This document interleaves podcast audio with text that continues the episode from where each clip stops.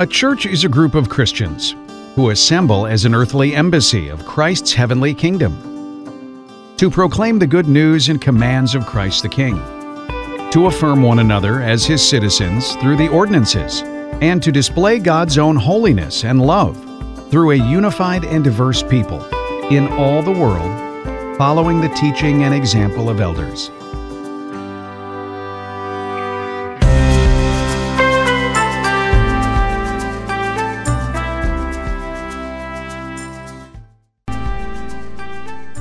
Well, good morning, everybody. You guys awake today? It's a little gloomy outside, so you just never know. You know, some some days are harder to get rolling. You know, get your coffee. We're here. We're going to worship. Uh, great uh, privilege to uh, open God's Word today. So if you got your Bibles, I invite you to open up to Matthew twenty-eight. That's where we're going to spend uh, some of our time. We're going to kind of bounce around, be in other places, but that'll be where we get ourselves started. Uh, today, we're going to talk about the question in our Rediscover Church series: how do we love people outside the church? Uh, last week, we talked about how do we love uh, members within the church who are different than us, uh, doing the hard work of doing that, but the, the good work that God has called us to do, to love each other. And this week, uh, what does that look like when we go outside the walls of this place? What, do we, what does it look like when we engage our communities? Because we recognize, right, the world, uh, the church exists within the world. The church exists within communities, big and small, right? We, whether it's a, a large city like Chicago, or, you know, we have people here who are in Rockford on a regular basis, or the bigger towns like DeKalb, or out here in the middle of nowhere, Shabbana, right? We exist within a community of people, and it's safe to say then that the church Church collectively, uh, via us individually, has a relationship then with the culture around us. The question is, what's that relationship supposed to be? How are we individually and how are we collectively as a body supposed to love the people around us who are outside the church? Now, we're not just talking people who Uh, don't come to Village Bible Church in Shabbana, uh, or just aren't here this morning, that sense of outside the church. We're talking about people who, uh, if we were to kind of use some of the illustrations uh, we've gone to throughout the series, they haven't put the jersey on. Right? They're, they're not, quote unquote, on the team. They're, they're outside uh, of the church. They're not a part of the people of God. And so to answer the question, how are we supposed to love them? Because in many ways, the way that the world would say that we ought to love them is different than the way God says we ought to love them. So we're going to talk about that a little bit, but to do so, I think it's going to be helpful for us to ask a couple of other questions. For example, what is our mission as the church? It's a good place to start. You know, well, in our small groups this week, we kind of kicked things off talking about, well, what what is the church for? And we talked about different answers that we've heard, and there's all kinds of different things you'll you'll hear. You know, some will say, well, the church is purely for the evangelism of the world, that we exist one hundred percent just to reach the lost for Christ. Some will say that the church exists only for those inside the church, that we are here, the church is for the saints and the saints only, and there's not much, there may be some, but not much concern uh, about those who are outside. The church is for us. Some will say the church is just for the worship of God, that uh, it's not even so much about us, that we should be able to kind of come and go from different local gatherings, and it's all just about the worship of God. Now, are any of those answers wrong? No. Those answers are all right. But there's not just one answer. What is the church for? What is our mission? So I had you turn to Matthew chapter twenty-eight. Because at the end of Matthew twenty-eight, uh, Jesus gives us what we call the Great Commission. And the, the a commission in this sense is not, uh, you know, what do you earn as a commission for every sale that you make? It's not like, hey, the Great Commission that you get as a believer is the reward that you get for bringing someone into the kingdom of God. That's not what Jesus is talking about. I think we know that. The commission that he's giving us is a command or an instruction for us as his disciples to go and do a certain thing. And in this case, in Matthew twenty-eight, Jesus says that this command comes in his authority. Verse eighteen, he says, "All authority in heaven and on earth has been given to me. Go, therefore," he says, "and make disciples of all nations, baptizing them in the name of the Father and of the Son and of the Holy Spirit, teaching them to observe all that I have commanded you. And behold, I am with you always, even to the end of the age. What a commission. And wrapped up in this commission is every kind of the answers to everything that we've said. We've got the evangelism of the world. Go, go into the world, go to all the nations and make disciples. Okay, that's that we're going to reach the nations. Then uh, the mission doesn't stop there, though. He doesn't. He's not so concerned with saying just get people in the door. Then he says, now you need to teach them every to observe everything that I've commanded you. There's the uh, the ministry of the church for the saints, right? As we uh, gather together, we teach each other to observe all that Christ has commanded us to do. That's not something that happens in a five-minute conversation. That's something that happens over time, over and over, continually going. Jesus taught a whole lot. And the things that Jesus taught aren't only bound up in the four Gospels that we have in the New Testament, because what is all Scripture? Inspired by God. Who is Jesus? God, which means the whole of his revealed word to us is Christ's word for us to adhere to and obey. It takes a long time to teach through this stuff. It takes a long time to wrestle through some of the difficult and complex passages. It's something to understand it. It's another thing to live by it.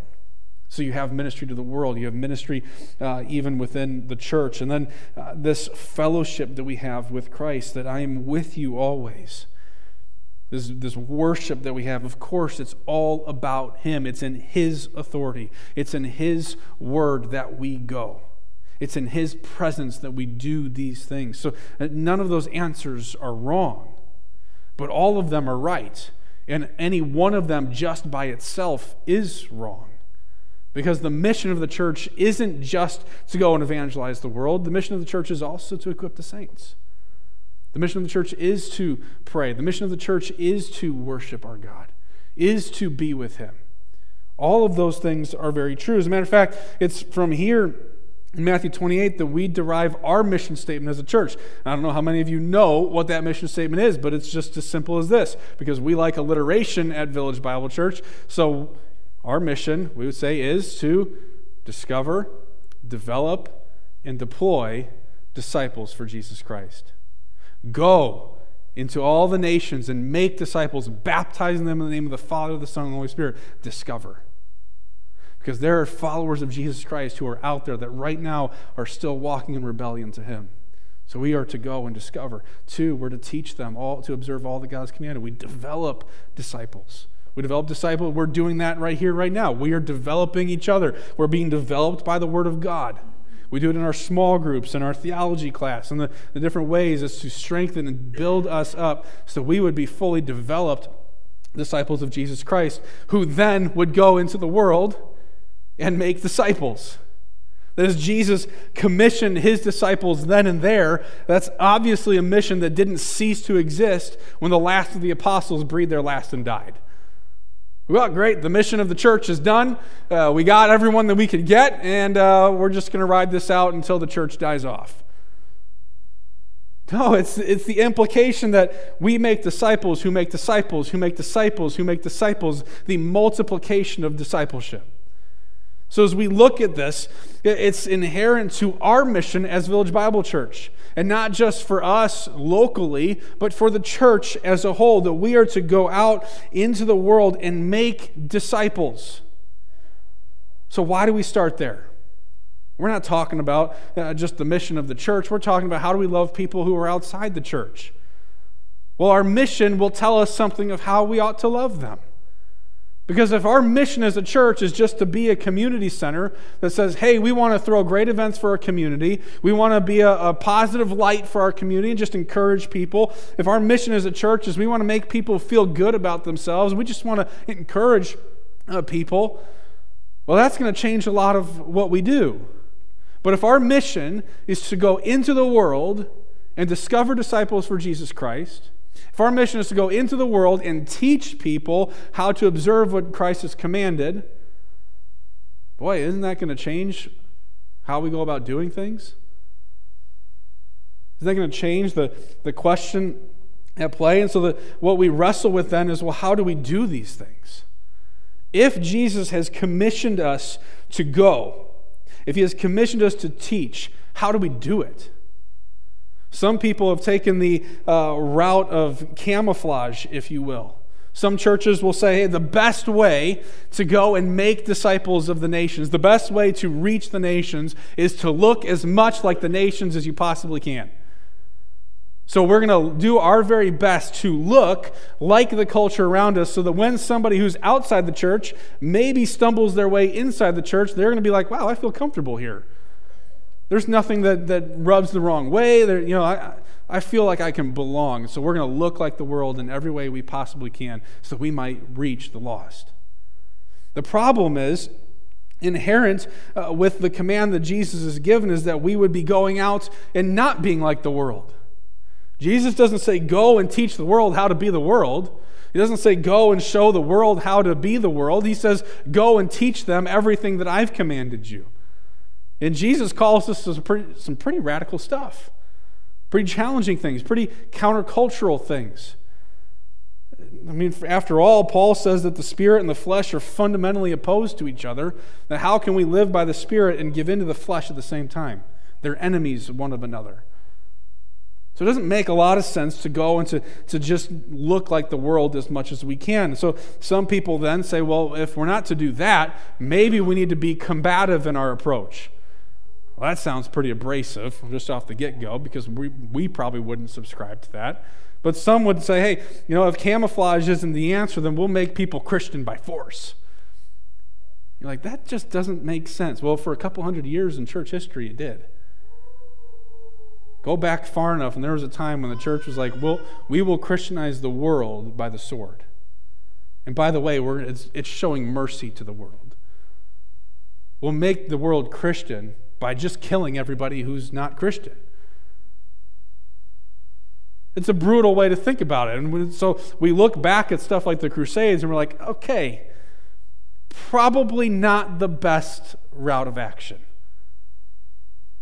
But even today, while we may say we will lay down our swords, there are an awful lot of Christians that take up the sword of the tongue, the sword of typing.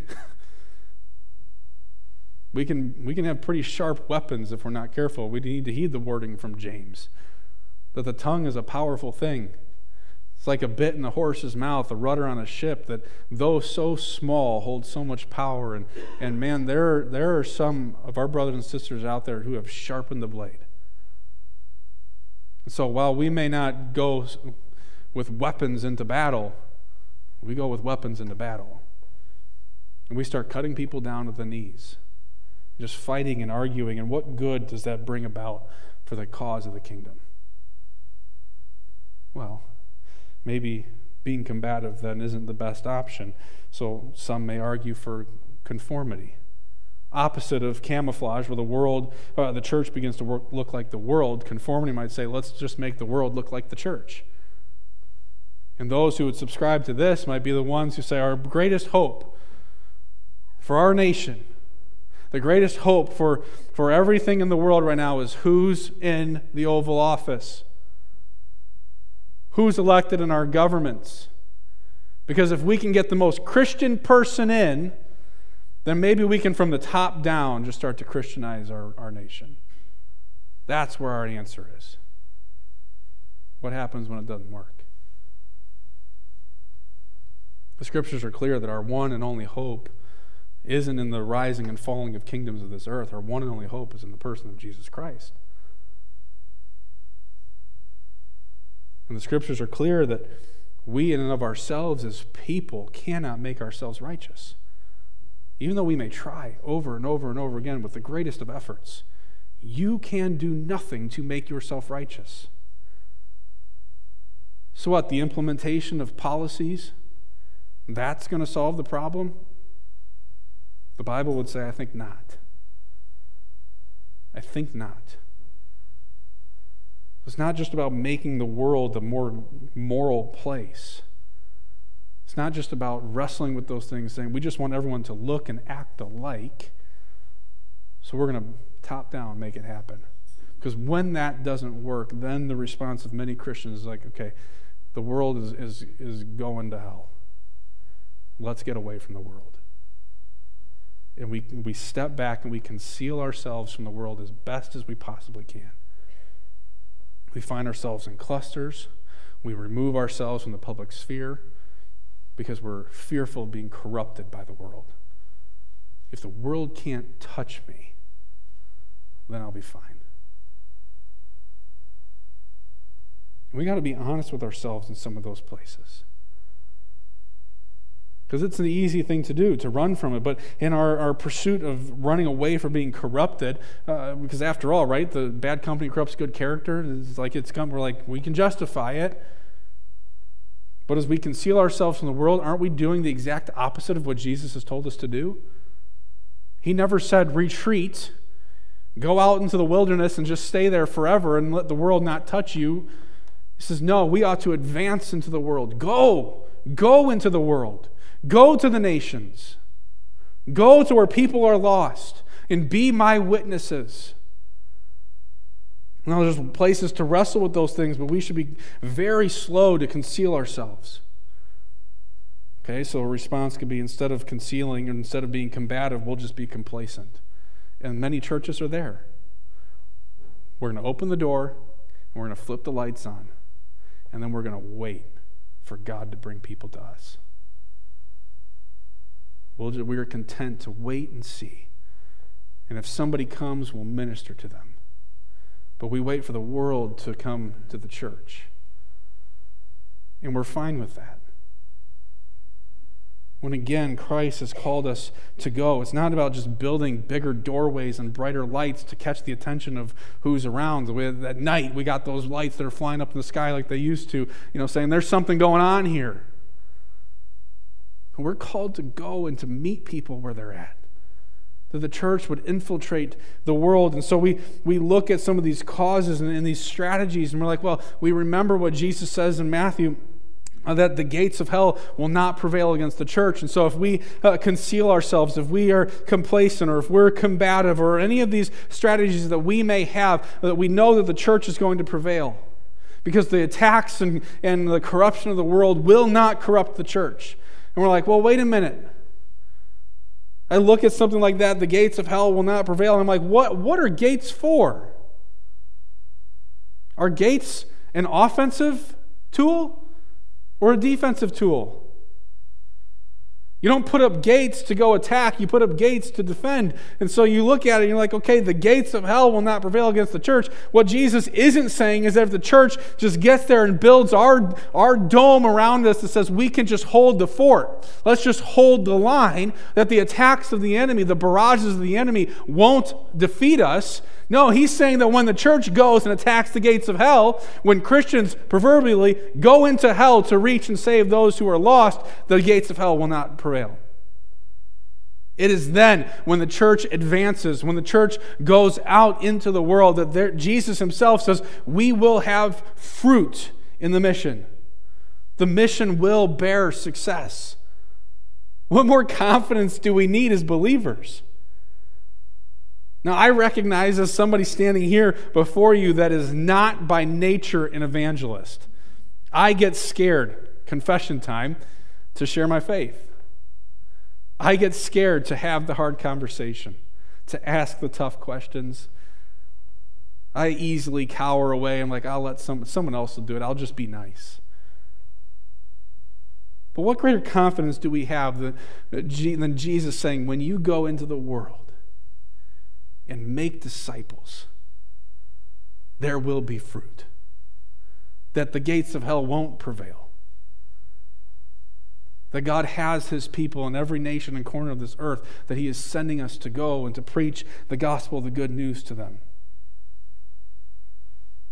So if all these things are true, what, besides Jesus telling us to go, what would move us to do it?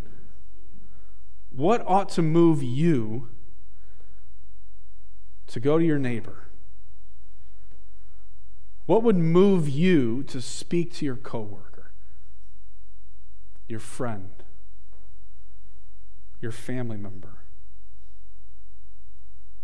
In Matthew, chapter nine, verse thirty-five, we're told that Jesus traveled from town to town, visiting all the villages and the cities, and he was teaching their synagogues.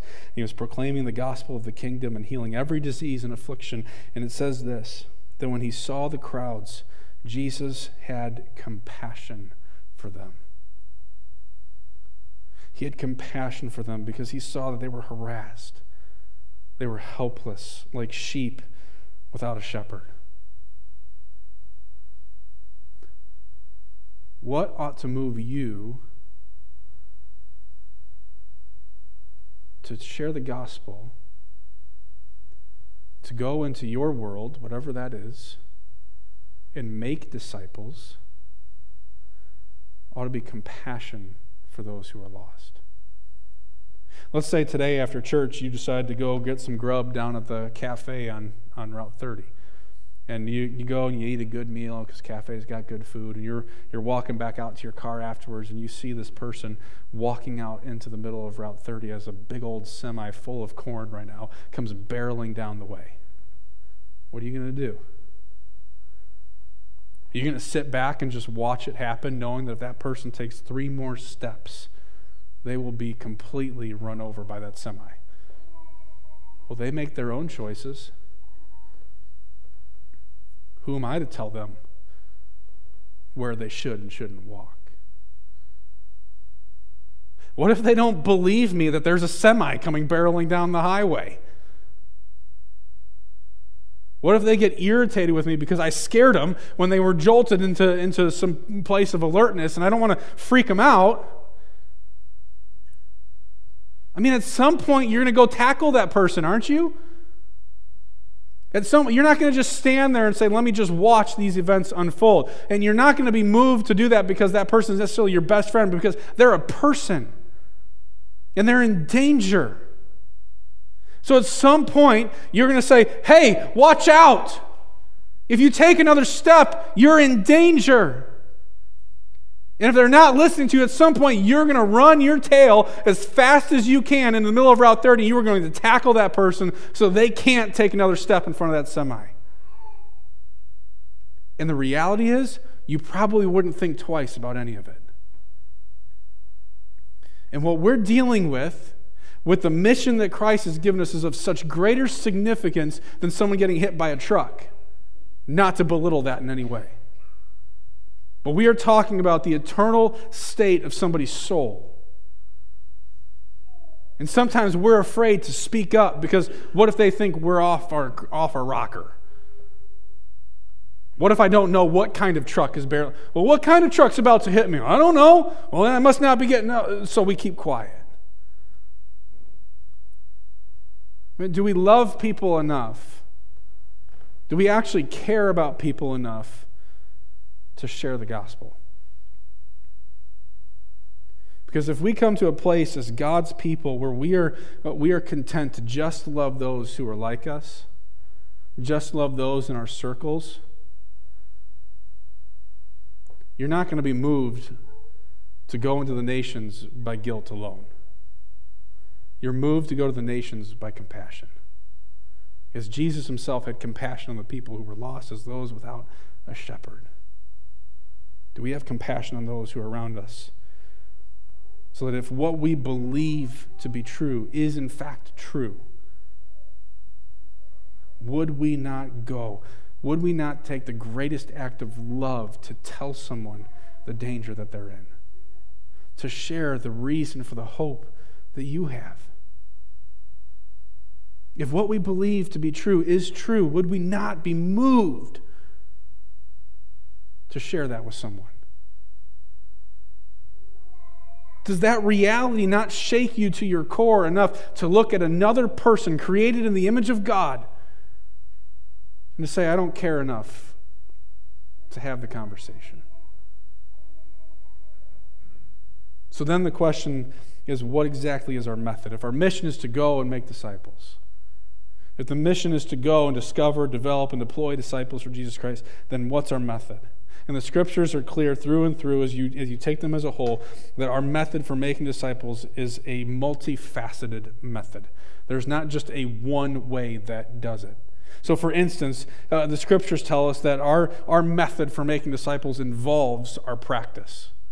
It involves our practice. Because when Jesus gave the new commandment to his disciples in John chapter three that we talked about last week, to love one another as Christ loved us, the tangible practice of love, he says, is actually a very means by which we are witnessing to the world that we belong to Jesus. As we love each other, as we uh, live out our faith, that is a testimony to the world that says they must belong to Christ. Right? Matthew chapter five, you know, we, we see Jesus say in the same way, let your light shine before others so they may see your good works and give glory to your Father who's in heaven. First Peter two twelve, live such good lives among the pagans, he says, that though they accuse you of doing wrong, they may see your good deeds and glorify God on the day that he visits us. Both Jesus and Peter in those references speak to the power and influence that the practice of our faith has on the world around us. Live it out. Live it out. But that as we let our light shine, right, is the, the little kids song, this little light of mine. Oh, no, we won't sing, okay. Uh, we're going to let it shine. We let it shine, and light shines the brightest when? In the darkness. Light's not so light when it's surrounded by a bunch of light. Turn a flashlight on this afternoon, you'll be like, I can't see it, but turn it on in the middle of the night and it'll light up the whole area. So we are called to go and to let our lights shine as a city on a hill. As a lamp in a room that you don't put a bowl over it and, and conceal that light, but that you let it shine into the darkness. Some of you are going to go home today singing this little light of mine, and this is going to be like stuck in your head all day now, and you're welcome. You're welcome for that. Our practice is a means by which we get to witness to the world. On the flip side, our practice can sometimes hinder our witness. You've probably been there. When you're not exactly, you know, walking the way that you ought to walk and you know it, what's the last thing that you feel inclined to do? Talk to people about your faith. And what's one of the greatest criticisms that the church gets? You say one thing, you do another. You're hypocrites. Our walk can either help us or hinder us. And it matters greatly. It matters greatly because when we aren't walking with Christ, it can actually go a long way to discredit the message that we share. So are we living above reproach? If you want to look at a place in the scriptures that kind of just hits home with this stuff, go home today and read the book of Second Timothy, where Paul writes to this young pastor to contend for the faith. I mean, he just lays it all out there. It's going to be hard. You got to watch your walk, confirm your message, suffer if you must, be gentle, have compassion for people, but also be bold because there's an urgency. You want to look and see, well, what does it look like tangibly to live this stuff out? Go read Second Timothy. Just read it cover to cover. It's short, a few chapters long. And capture the heart of the, the, the great apostle as he writes to a young pastor. Our witness, our practice goes a long way to confirming our witness. After all, what's the saying? Preach the gospel at all times, and if necessary, use words. Right? Isn't that isn't that the old saying in the church? Like, preach the gospel at all times, and if necessary, open your mouth. And sometimes we've taken that to such an extreme, we're like, I don't need to open my mouth. I'm just going to treat people with kindness. I'm just going to walk with the Lord and never open my mouth. But the, the reality is at some point you got to open your mouth. Because all those things don't uh, tell people of their, their own rebellion against God. They don't speak of who God is and everything that God has done. They, they confirm the message that you send. But at some point you've got to open your mouth. It's Romans chapter ten. We have to share the good news. How are they going to believe in whom they've never heard? How are they going to hear unless someone's sent? We've been sent into the world to preach the good news. So our practice is part of our method. Second, our persuasion. There is a fact that when we share the gospel with the world, we are in an attempt to persuade them of what is true. We don't just believe in fairy tales. We're not just out here saying, yeah, you know, this is a great little, uh, you know, folklore story that I've happened to buy into. We believe that this is true. If you're a believer in Jesus Christ, you believe this is true. Why? Why do you believe that this is true? We fail to try to persuade people from time to time because, well, I don't know every theory. I don't know every answer. I don't know every argument. So I don't want to get stumped and look a fool. So I'm going to just keep my mouth shut. But at some point, you examine things, and something even in your own life said, no, I believe it's true. What was it? Why are you here? What is it that God did in your life and used in your life to, to show you and open your eyes to the truth of the gospel, the truth of who he is? Because at the very baseline, you've got that. God has given you a tool in your arsenal to go and to share and to persuade people. Why do you believe? In Acts chapter seventeen, we are told, if you want to turn there, you can. In Acts chapter seventeen, uh, Paul finds himself in the city of Athens. And as he's there, we're told that he's uh, uh, preaching to the people, and he's aware that, uh, verse sixteen, now while Paul was waiting for them in Athens, his spirit was provoked within him as he saw that the city was full of idols. And so it says he reasoned. He reasoned in the synagogue with the Jews and the devout persons, and he reasoned in the marketplace every day with those who happened to be there. It's like, whoever I can talk to, who will ever give me an ear, I'm going to reason with them. Is that not what persuasion is? It's to reason with people. Some of you love apologetics. How can I defend the faith? It's a great place to be, to reason with those. And then part of their reasoning, if you look down just a little bit, involves meeting people where they're at. So Paul is, uh, on account of his uh, ministry that he's doing in the public square and in the synagogues, he's brought into the Areopagus. Sheesh, if I could speak. Um, and he's standing in the midst of them, verse twenty-two, and it says, he says, "Men of Athens, I perceive that in every way you are very religious.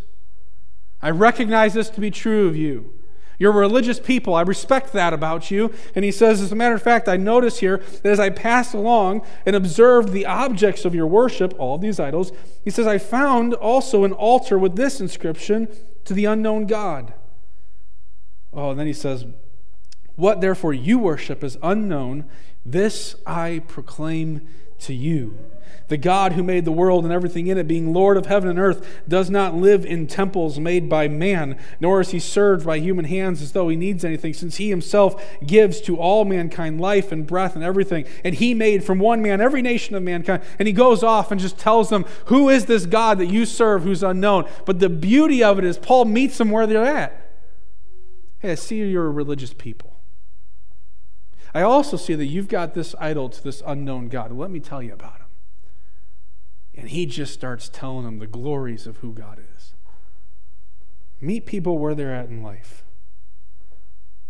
Sometimes we expect people to come to where we're at, and sometimes God says, you know, get down on their level. With my boys at home, I don't treat them like they're twenty years old. I treat them, I treat Pete like he's three.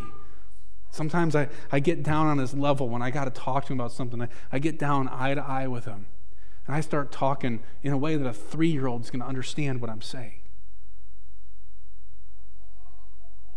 We can get on the level of people to meet them where they're at, to love them enough. And I'm not saying, look how high and mighty we are, that we got to humble ourselves. It's just no, my example here is that we need to meet people where they are. Understand who they are. Understand what is driving them. Look for things in their lives that you can respect and value. I, I appreciate the fact that you're a religious people. Let me work with that. So the people in your life, whoever they may be, I respect the fact that you're hardworking. We live in a blue-collar community. Probably get a lot of that. I respect the fact that you're loyal. Let me tell you about the one who's the most loyal person I've ever met. Let me tell you about the person who went to greater lengths than we could ever go to serve us, and contextualize the good news of the gospel so that others might hear it in a way that they get it. But don't sacrifice the truth in the process. Because part of our witness is not just persuading people, it's also to proclaim the good news. Because reality is reality. Just because someone may say, I don't believe in God, does that mean that God's not true? God is still who God is. Whether we recognize it, whether we admit it, whether we submit to it or not. So we proclaim the good news, and we do so in a winsome way. Second Timothy, as I referenced it, uh, he write, Paul writes to, uh, to him, it says, the Lord's servant mustn't be quarrelsome, but kind to everyone, able to teach, patiently enduring evil, he says, correcting his opponents with gentleness, that God may perhaps grant them repentance, leading to a knowledge of truth. But as we witness,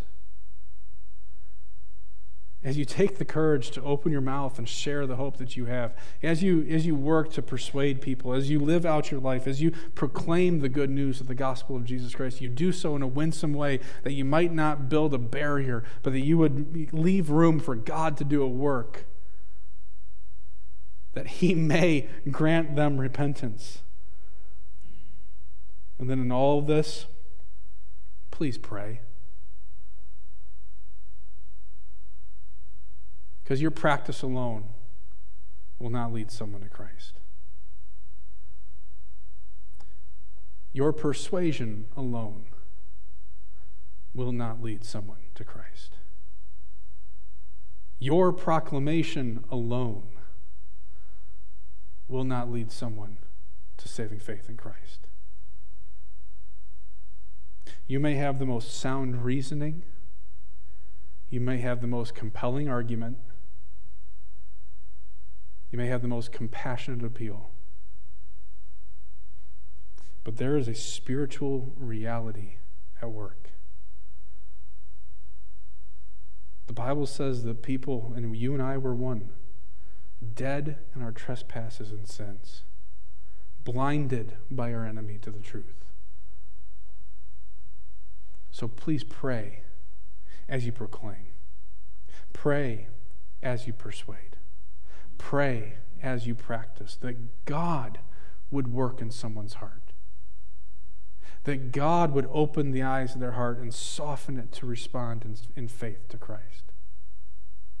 Be faithful as far as it depends on you, but pray, man, as if you had nothing to do with it. Pray as if God needed to do a miracle in their life. And pray and pray and pray some more. The Lord must work to bring fruit. So finally, and I'll close with this, what's our message? Our message is one that addresses the rebellion of humanity. That God created us, he created us in his image, he created us to fellowship with him. But man has rebelled against a just and holy God. This is where it gets uncomfortable for our culture today, because nobody likes to talk about sin. Nobody wants to be told that the way they're living, the things that they're doing, are not looked fondly upon by God. It can be uncomfortable.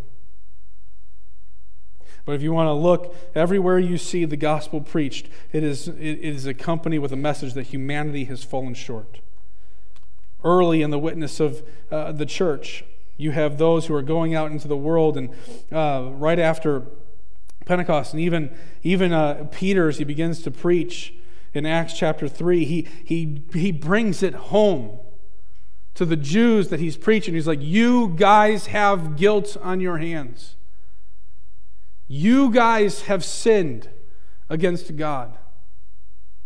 And it's not to beat people up for the sake of beating people up. It's to help people see the reality of who we are.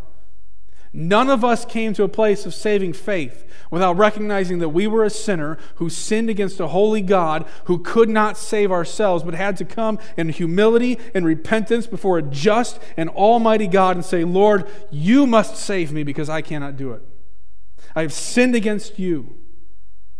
And so the message that we take into the world, if it is a message that does not deal with sin, it is a message that will not deal with salvation. So we have to talk about rebellion.